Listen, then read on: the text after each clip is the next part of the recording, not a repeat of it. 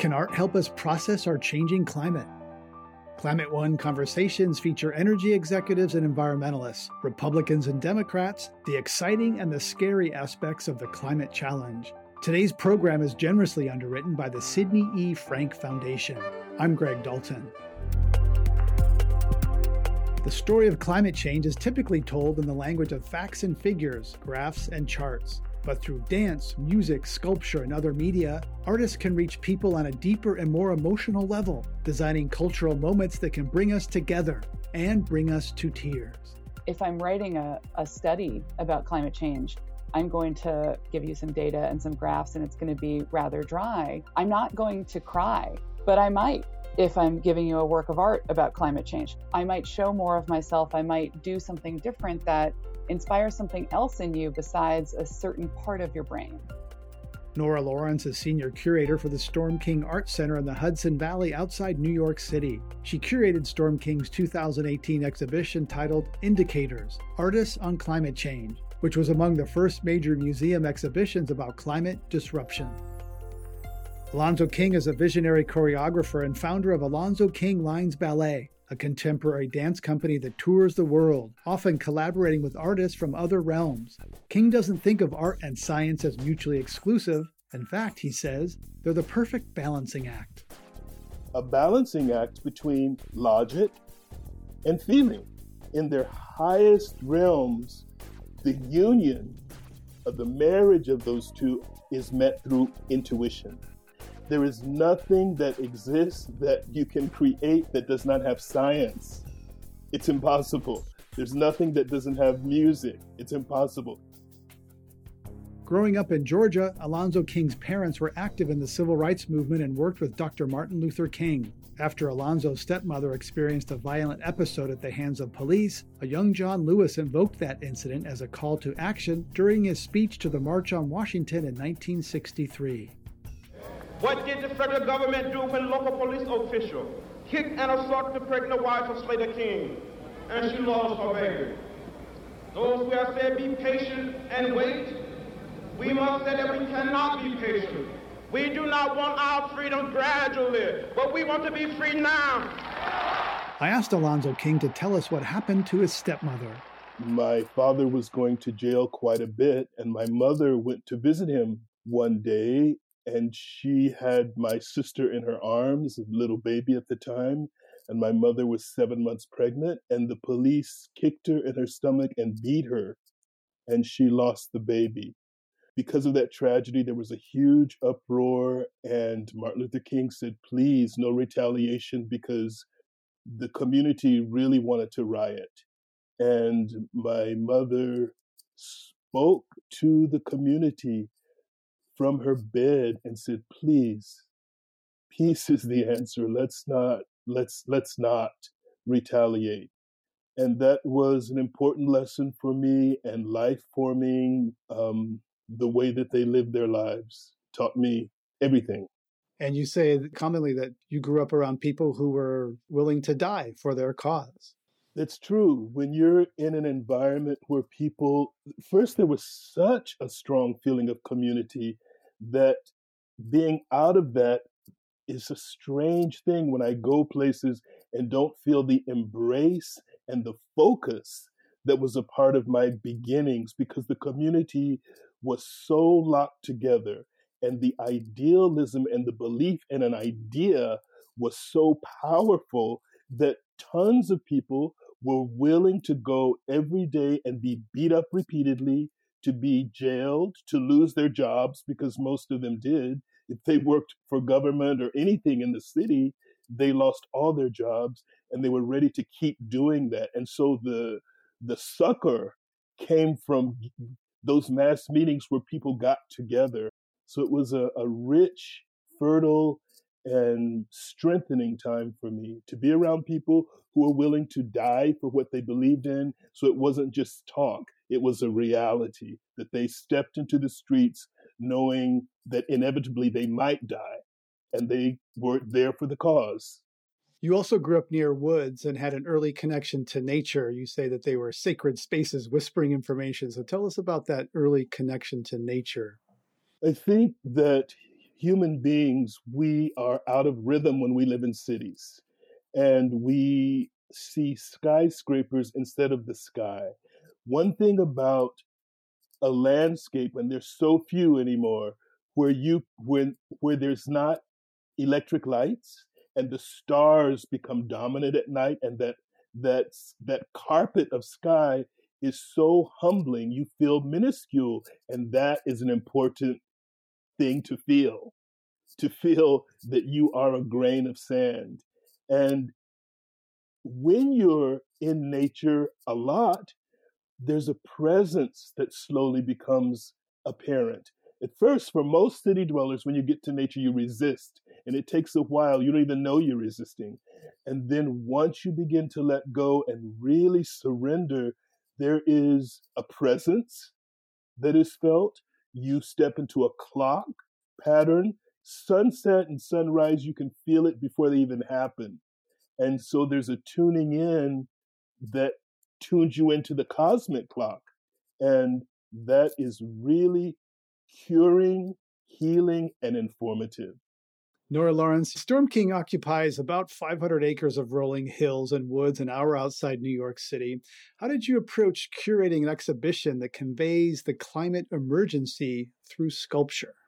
I felt like it was really important to have the experience of climate be an embodied experience for Storm King visitors, to use our beautiful site and our incredible site as a a reminder of of the stakes at play. Uh, we have all different types of natural environments at Storm King. We have two ponds, we have woods, we have um, great meadows, we have lots and lots of acres of native grasses, and so to really allow people to um, have what Alonzo I think was just describing of the that um, experience of letting yourself go into nature while also thinking about the climate crisis was something that um, we didn't want to lose that uh, it wasn't about an indoor exhibition entirely that that just had um, photographs of other places um, but really using our landscape and our environment as a way to let the climate crisis really hit home that it is here as well as elsewhere as well as in the arctic et cetera and Allison Janae Hamilton from Northern Florida was one artist, um, you know, looked back at a black her black experience in nature. So tell us about her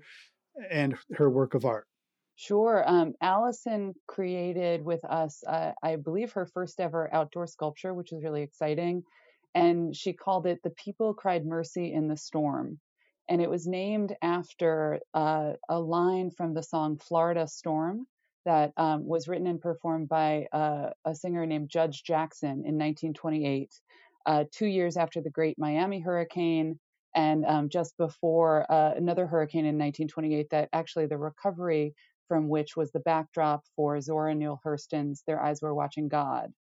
Um, and Allison is somebody who grew up in uh, the Florida Panhandle, grew up near the coast, and grew up as a member of a family of Black farmers who was hearing at um, the dinner table um, from her relatives, from um, different people who she was eating with, just all of these local effects of of the climate crisis and all of these um, things that that the farming community was needing to do that um, had to do with this.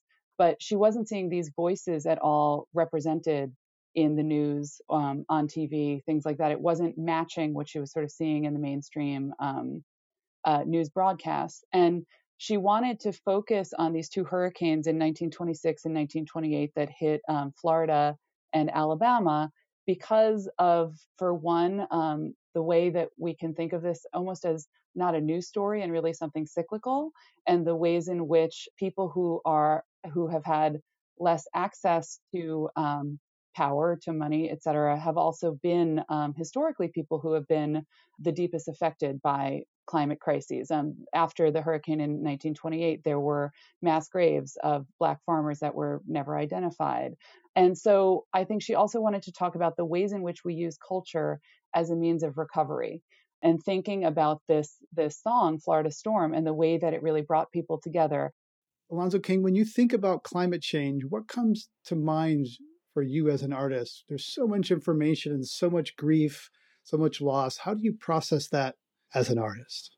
I think that it reduces to something as complicated and as huge as it is It really, in its reduction, and which is the art process, which is so interesting, is that you are talking about ideas that are so big and you have to you have to reduce them into symbology. You have to make them a sort of an algebra uh, so that symbols are really are uh, reference for things that are much larger or words don't have the capacity to really grasp but when you reduce what we've done to the climate what we what we've done to this planet it is selfishness and greed plain and simple.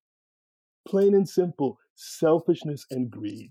And it comes from the irony of not knowing who and what we are and thinking that ourselves is our bodies. And our bodies are not ourselves, they're separate.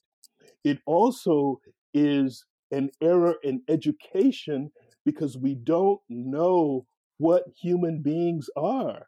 We're not those bodies, we're souls playing roles. And if people were to recognize that human beings are valuable, just the fact that they were born, I meet tons of people all the time who lament the fact that they feel worthless unless they have a degree from this place, unless they have this amount of money, unless they have celebrity.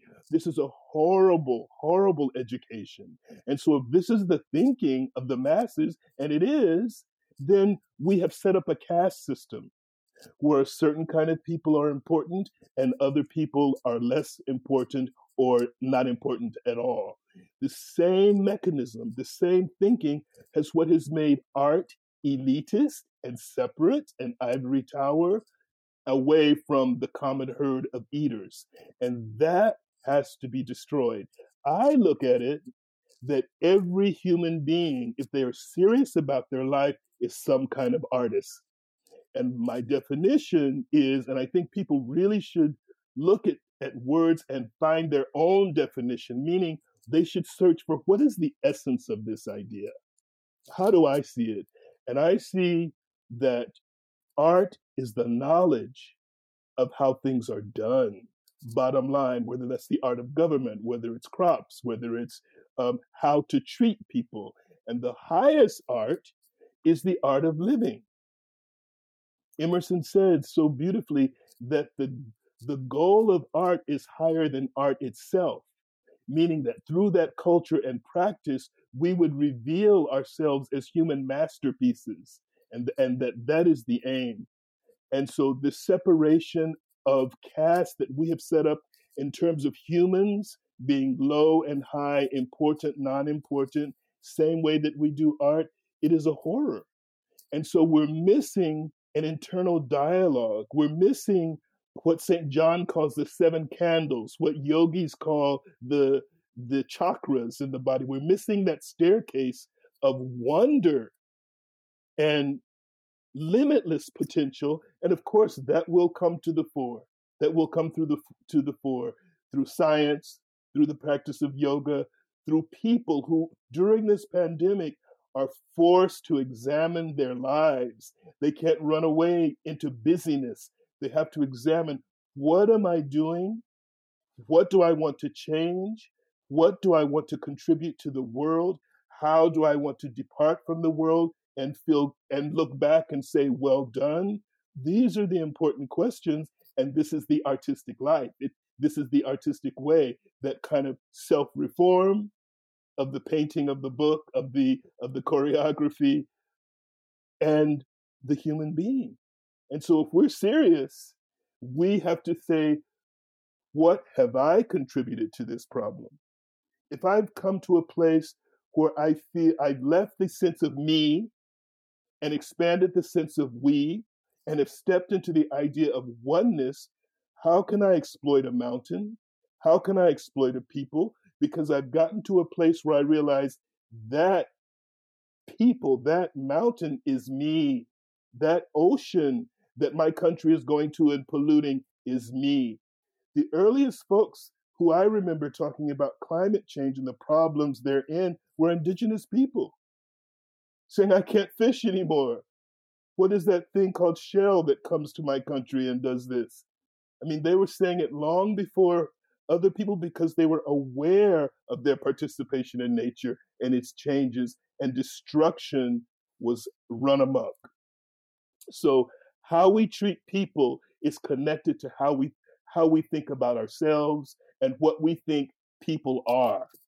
Nora, I'd like to get your response to a, a lot in there, including um, you know how art can take something so massive as climate change and bring it down to a human scale and something we can kind of you know uh, we can respond to that's more relatable even if it's a little bit abstract absolutely and i think um, one one work that was very uh, well loved in our exhibition was by an artist named jenny kendler who i think did that also in a way that that you were just speaking of uh, alonzo uh, she used the term human exceptionalism this idea that it, as humans we're not allowing ourselves to be part of nature, right? And it lets us make these decisions to extract whatever we're extracting from that mountain or kill all those fish or do whatever we need to do because we don't think of ourselves as just another species.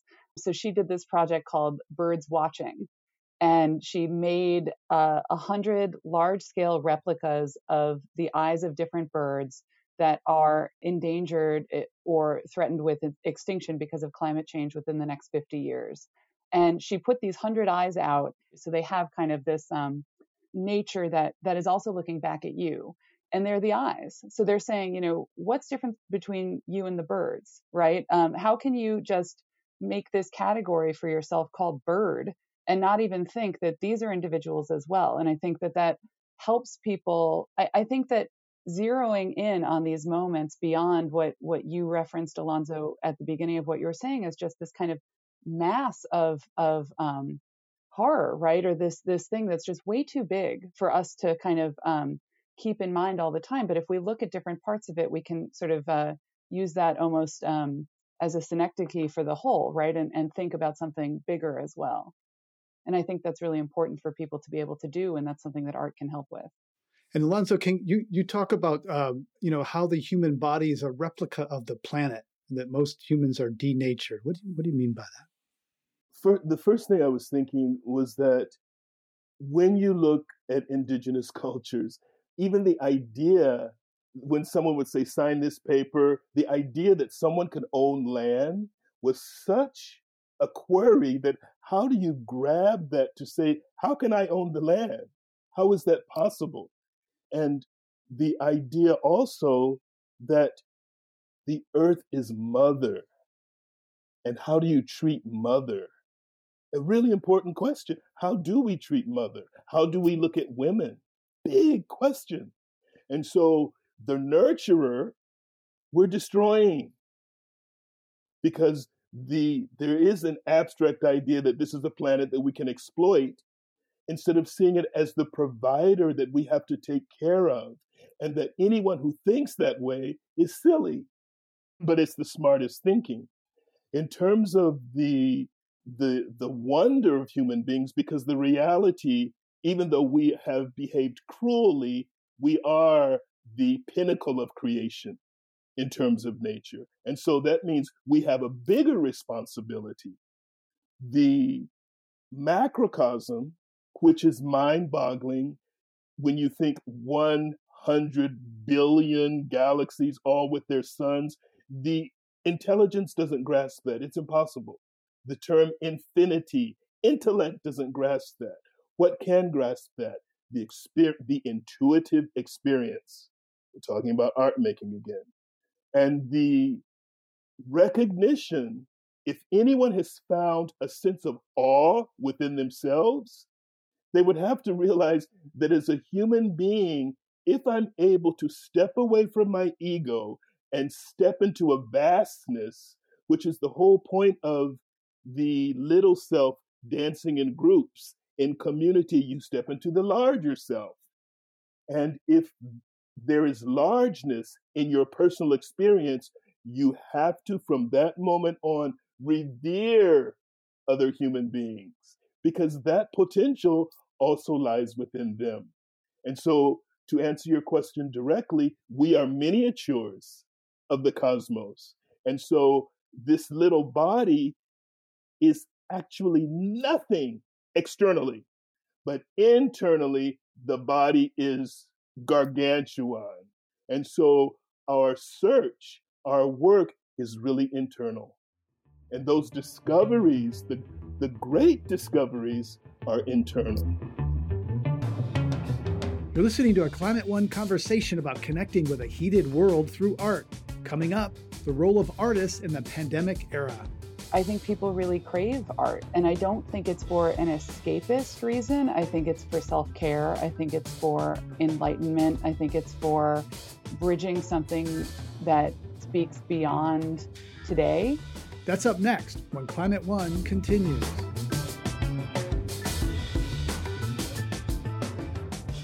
This is Climate One. I'm Greg Dalton, and we're talking about seeing climate change through the artist's eyes. My guests are Alonzo King, choreographer and founder of the Alonzo King Lines Ballet, and Nora Lawrence, senior curator at the Storm King Art Center. Before we continue our conversation about dance, sculpture, and other art forms, let's consider what the music of climate change sounds like. In 2018, classical composer Adam Schoenberg was commissioned by the San Francisco Symphony to write a percussion concerto. He didn't have the environment in mind as a topic, but while on the plane to San Francisco, Schoenberg happened to read a New York Times article entitled Losing Earth The Day We Almost Stopped Climate Change. And it was a horrifying article to read. And when I got off the plane, I just knew that somehow the percussion concerto was going to be a response to the idea of climate change, or really the fear of climate change, especially, you know, now being a father of two young boys you know, it's complicated as a composer because at the end of the day, my job is still to write a piece of music that can stand on its own just as a piece of music. And so the piece just begins with the bass drums literally traveling around the hall going and then a big grand pause of just silence. I disrupt the orchestra by literally stopping the orchestra. And those disruptions are meant to evoke all the natural disasters that are occurring around us so that we actually snap out of our own little bubble and start to be aware of what's happening around our surroundings. The second section is dubbed as this underwater world, as if, you know, what's happening with our receding coastlines and the sea levels rising. And then the third movement, or the third section, I should say, is really the virtuosic dance like movement, which is really the call to arms, where the orchestra wakes up and is sort of saying, What is going on? What makes music so universal is that it is its own language, there is its own vocabulary, but it's not a language or vocabulary that everyone has to speak. You just sort of feel it. And so I think without any information, you wouldn't necessarily know that it's about climate change. But for me, it's all about artistic integrity and doing work that you wholeheartedly believe in and feel that you can put your best foot forward. That was composer Adam Schoenberg, who wrote the concerto Saving Earth, performed by the San Francisco Symphony in 2019. Nora Lawrence, is art meaningful if you don't really know it's about climate? Can it really be a vehicle for social change, or is it just an insider thing? I saw that piece, by the way, at the San Francisco Symphony. It was astounding. Of course, I was thinking with climate eyes, but if you didn't have those climate eyes on, I'm not sure that art would really enlighten you. I I see it a little differently, and maybe uh, I just reverse it a bit because to me, there, there's one thing that Adam said in there. I just wanted to make a great piece of music, or I needed to make the base, best piece of music I could, and that's so critical. Um, bad art is never going to get anybody to figure out more about it. But good art, I think, um, and art that really moves people and that he knows he put in his absolute um, best effort to, that's what's going to get somebody. They might not have come in, um, they don't have a climate podcast, right? They didn't come in with your perspective, but it doesn't mean that people aren't going to learn a little bit more and find out a little bit more about that piece if it's great. So I think that can also be extremely helpful because I think one thing that can go wrong with climate art is uh, I think sometimes if it really hits people over the head, it doesn't mean it's affecting people. It doesn't mean it's really moving them or bringing them along with the artist or anything. Um, one artist in our show, Hara Woltz, she's an artist, she's also a biologist. And one thing she had said is if I'm writing a, a study about climate change, I'm going to give you an essay. I'm going to give you some data and some graphs, and it's going to be rather dry. I'm not going to cry, but I might if if I'm giving you a work of art about climate change. I, I might show more of myself. I might do something different that inspires something else in you besides a certain part of your brain. And Alonzo King, I've had many climate conversations where I've described things. It's very similar to what Nora just said, where climate started with physics and chemistry in outer space, and it came to like smokestacks and tailpipes and the way we use energy.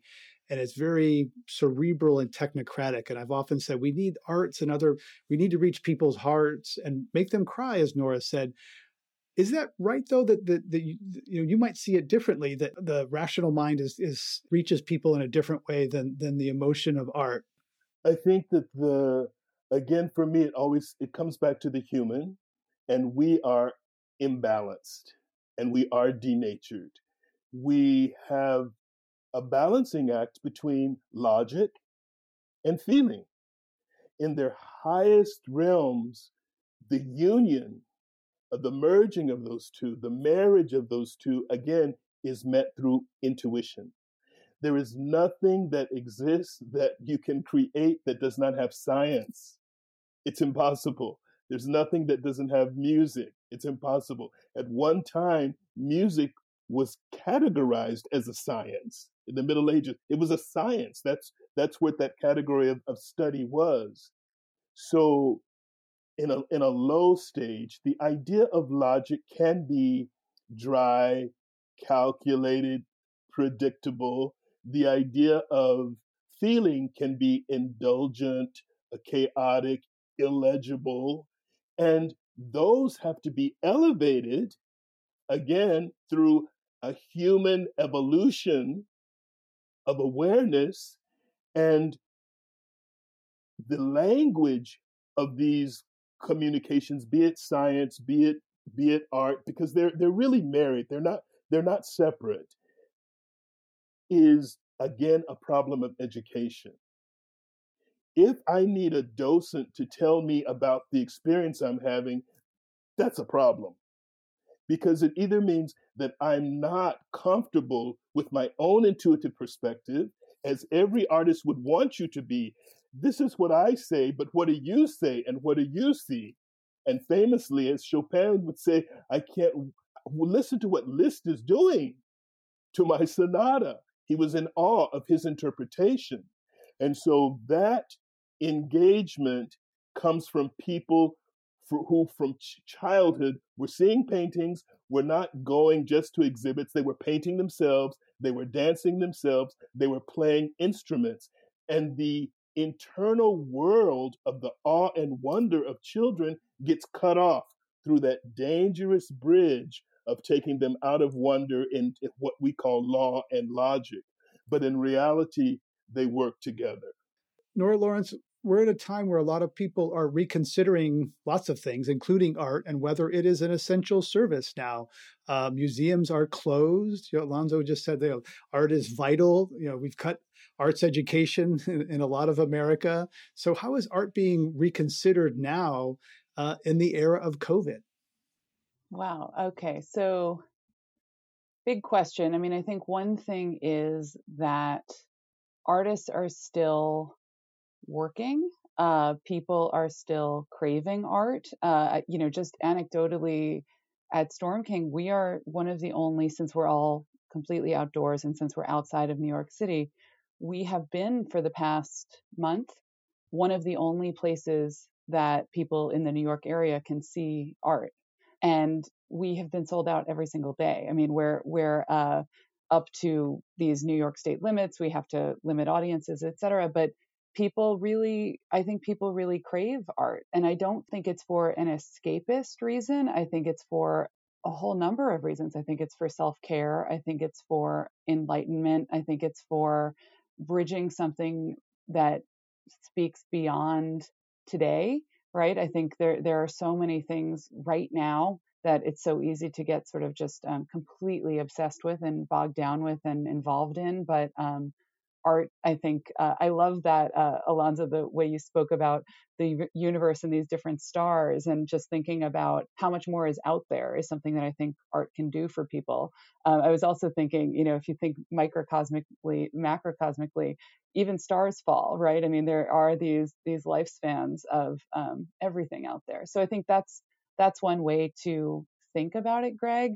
Uh, I know we had also uh, talked a little bit about monuments falling and what all of this means right now in the context both of COVID, of um, racial justice. And I think um, that's another thing to really think about and a thing that I think is really important and really inspiring. I mean, I was looking at uh, a Confederate monument today um, during a, a, panel that I was watching, and um, how now what it has is is no statue atop it, and then just all of this other art, right? All of this um, painting that's that's come in on top of that, and you know this isn't new. It reminds me of the Berlin Wall, right? I think there there's so much there, and there's so much happening, and I think the response that people are are having and thinking about in terms of what should be taking up our public space is really important and i think also shows the ways in which people are are thinking about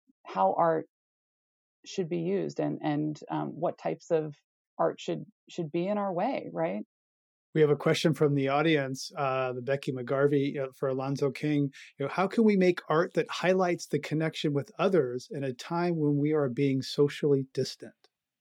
I think that tons of people have flooded museum sites to look at works, gone to sites to see dance, gone to deep reading of books to become enlightened and learn more about themselves vis a vis the world. What Nora's bringing up brings up the question to me who is being talked to? Who are we talking to? Who are we not including? And that for me means, again, looking at the past, that how we've behaved and how to fix it.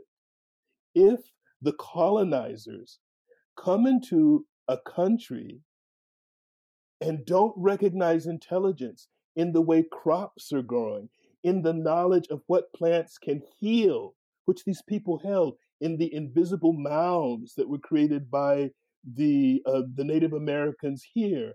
All of these brilliant levels of intelligences that were just wiped out and ignored.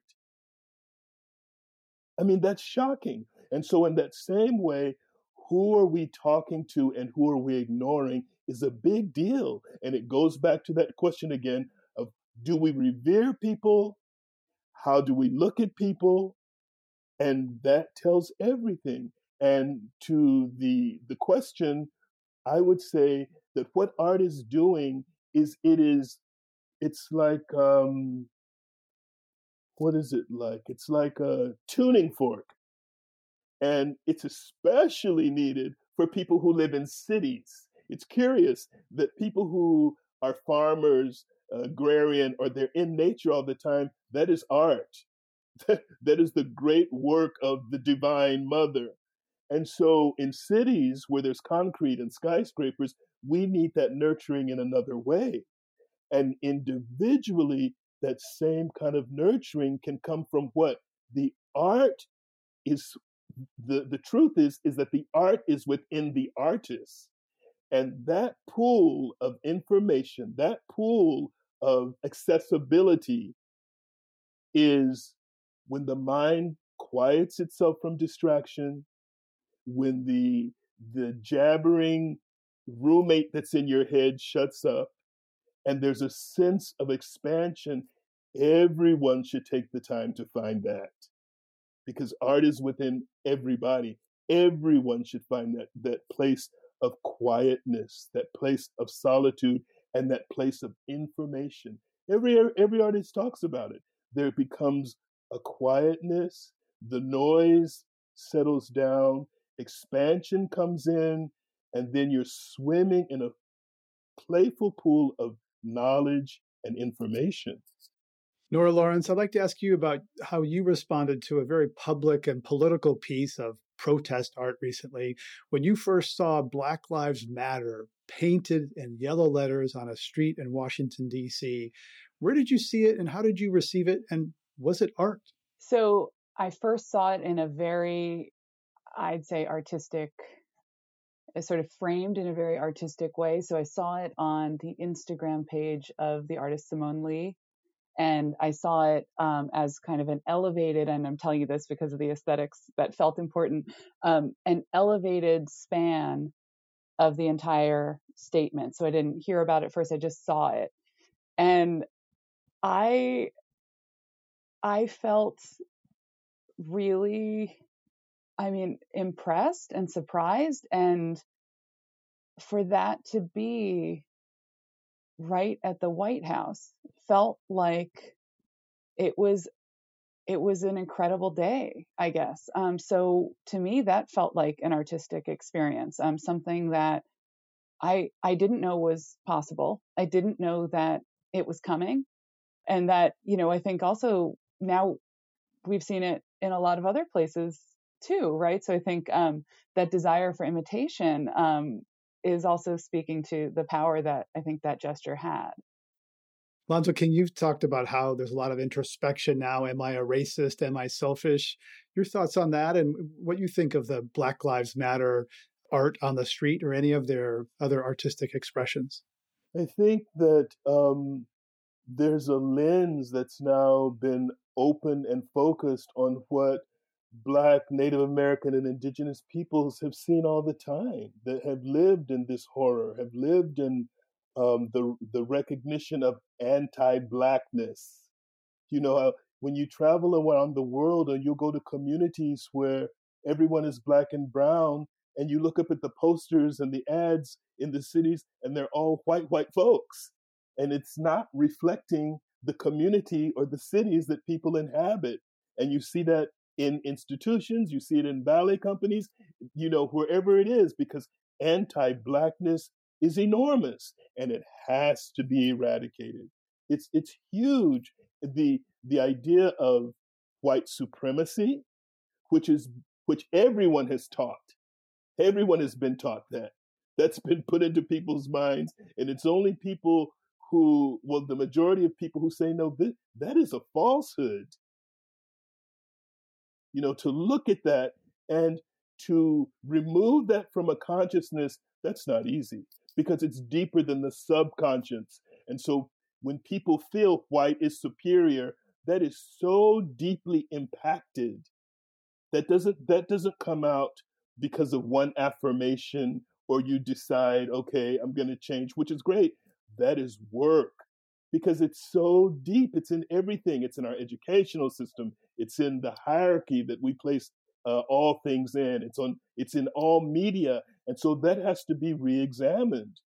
And the the beautiful thing is that there got to be a mass. There got to be a point, a critical mass, where people did what they identified with oppression they identified with the knee on someone's neck, and that became them.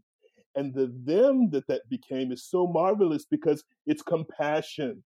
I recognize that this is injustice, is what the eyes of people were seeing. But more importantly, or additionally, I should say, is that it's connected to war, ecological disaster, religious sectarianism, uh, the way women are treated, all of the isms, they're all interconnected. They're not separate.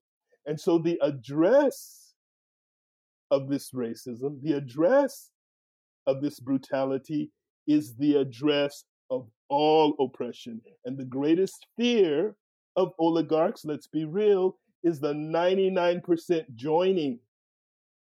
And so everyone who feels that they have their own oppression, it has to say, no, this is ours. All of us are suffering from this. And, and those are the big ones war, ecological destruction, religious sectarianism, racism.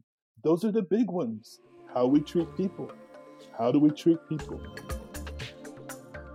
You're listening to a conversation about artists responding to our current times. Coming up, using art to heal. There is also work that says, while there is darkness, you have this opportunity to alleviate it, but you can also look to the light. That's up next when Climate One continues.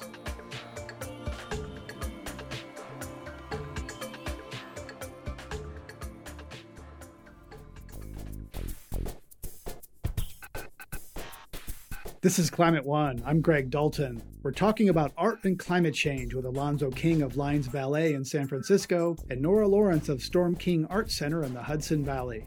A listener named Marnie wrote in asking what artworks about climate change have profoundly impacted them. Nora Lawrence recalls a piece included in Storm King's 2018 sculpture exhibit. An artist named David Brooks, who I think has really devoted most of his career to this. So one piece that we have that that I really love that we're going to have at Storm King for forever, as as David said, is called uh, permanent field observations. And I want to bring it up uh, because I love the piece, but also I think it connects to a lot of different topics that we're getting at here. Um, David took a long walk through um, the wooded areas of Storm King and found these intersections of, let's say, a rock and a vine or um, he found one that was coyote scat, and uh, he found one that was a deer skeleton, and he cast 30 different instances into bronze and put the bronze back in the woods next to the original. So, of course, as you can imagine, the coyote scat stayed next to its bronze replica for almost no time at all. You know, the rock that's right next to it is is going to be there for quite a bit longer. But the promise, and he called it permanent field observations. And so they're really they're they're his favorite parts of the woods. They're hidden out there. They're not really meant to be found unless you do a close scientific observation of the woods to, to really look for them. And um, he called them permanent field observations because he wanted it to feel like an expedition. And what I think is beautiful about them is this idea of of permanence and this um, really questioning that he's he's having of what permanence really means right? He says okay these have to be here forever. So, and so to keep them there forever he made them in bronze right? They're going to be there for a long time as long as nobody moves them. And i as a person who works with outdoor art i'm always thinking about that idea of forever or permanent. And i think that's also something um, with monuments that's coming up a lot and um, you know the question about okay how do we move forward? And and what does it mean to memorialize a person? Or what does it what does it mean you know to to call anything forever um, to use bronze in the first place? So um, it's something that i've been thinking about a lot and um, what it also means for the climate right? Because everything's changing and it does feel like this kind of interplay of a lot of um, events for me right now that i am always thinking about and I think of the Eastern philosophy of the impermanence of everything, right? The very notion of that. So, Alonzo. I think what it brings up for me is the when Adam was showing the we saw that little clip of what was the San Francisco Symphony, and um, realizing that at the end of it, he said, "I was left with having to make a good work." I mean, that's the bottom line. And so there's a kind of a pull, a tug of war between disruption in society and literally showing that and saying, This is my work. And having people say, Oh, that is a recreation of what I'm experiencing. There is also work that says, while there is darkness, you have this opportunity to alleviate it, but you can also look to the light. And so when, when I heard that first question, I thought, if we were to just see a baby, just a baby smiling, you know, a month old, and we were to just watch the baby, that tells us everything about climate change, about war, about racism. Just to look at a beautiful little baby. That is an art piece. That is as, you know, human beings. Let's look at the baby. Should that should answer a lot of questions and give us a lot of information. Just look at the babies. If you're just joining us, we're talking about climate through the artist's eyes on Climate One. I'm Greg Dalton. My guests are the choreographer Alonzo King and Nora Lawrence, a curator with the Storm King Arts. We're going to go to our lightning round and I'll ask you a true or false question and then an association question. So, first for Alonzo King, true or false, growing up, you never looked to white as something to aspire to. no, in the community that I grew up in, it, I was surrounded by brilliant black, beautiful black faces. So that was the that was my prejudice and the ideal for me. True or false, Nora Lawrence? Statues of Confederate soldiers are works of art. I think false. I think they're more works of repetitive propaganda stemming from, you know, Greece, Rome before that, uh, and meant to really reify a culture that was already in charge and reify white supremacy. Alonzo King, true or false, all art is propaganda. I think that one of the wonderful things about art making and the curious contradictions of it is that kind of intelligence can be used for evil or good. And also with artists, there can be artists who produce beautiful work and they and they're not such beautiful people. I mean, if we look at the lives of Wagner with that amazing work and a kind of messed up person with the things that he believed in, and that is the human condition. And so the irony is there could be something that was created beautifully by an artist, but what it represents is something rotten. And that's the that's how it is. So Alonzo King, what's the first word or phrase that comes to mind when I say George Balanchine? Water. Nora Lawrence, what comes to mind when I say Alexander Calder? Red. Alonzo King, your favorite vocalist? All of them. Everyone who sings. Alonzo King, and a living artist you would most like to collaborate with? Bach. I think his work is living. it's its contemporary. Now I know we can twist it if we want. uh, Alonzo King, a form of art that you can't stand. The art of manipulation. All right, that ends our lightning round. Thanks for get, getting through all of that. Um, we have a question from Sarah Rosenberg, a listener, uh, citing a previous guest on Climate One, Margaret Klein Salamon, who's actually a was a practicing uh, psychiatrist and now she's a climate activist, and she talks about uh, grieving the future that we thought we were going to have, and how art and culture contribute to this process of grieving a future that we're losing. There's so much grief in the world right now so, Alonzo, how can art process both future grief and past grief? I see that we are moving into a higher age. And unfortunately, grief and suffering are the prods to change. And the and the the dream world that most people have in their heads where there is harmony, where there is a oneness, where there is a collective of caring what we the term that that we always hear the common good.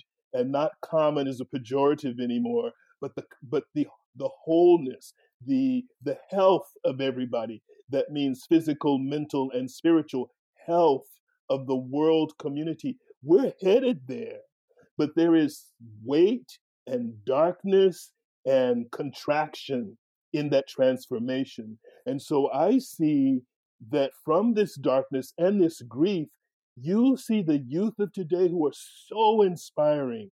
They're out there in the street. They're they're making their own voices. They have their blogs. They're they're bold and moving forward. This is beautiful. And the transformation of moving into a higher age, which is inevitable, we are at a place technically where we are above, unfortunately, our humanity.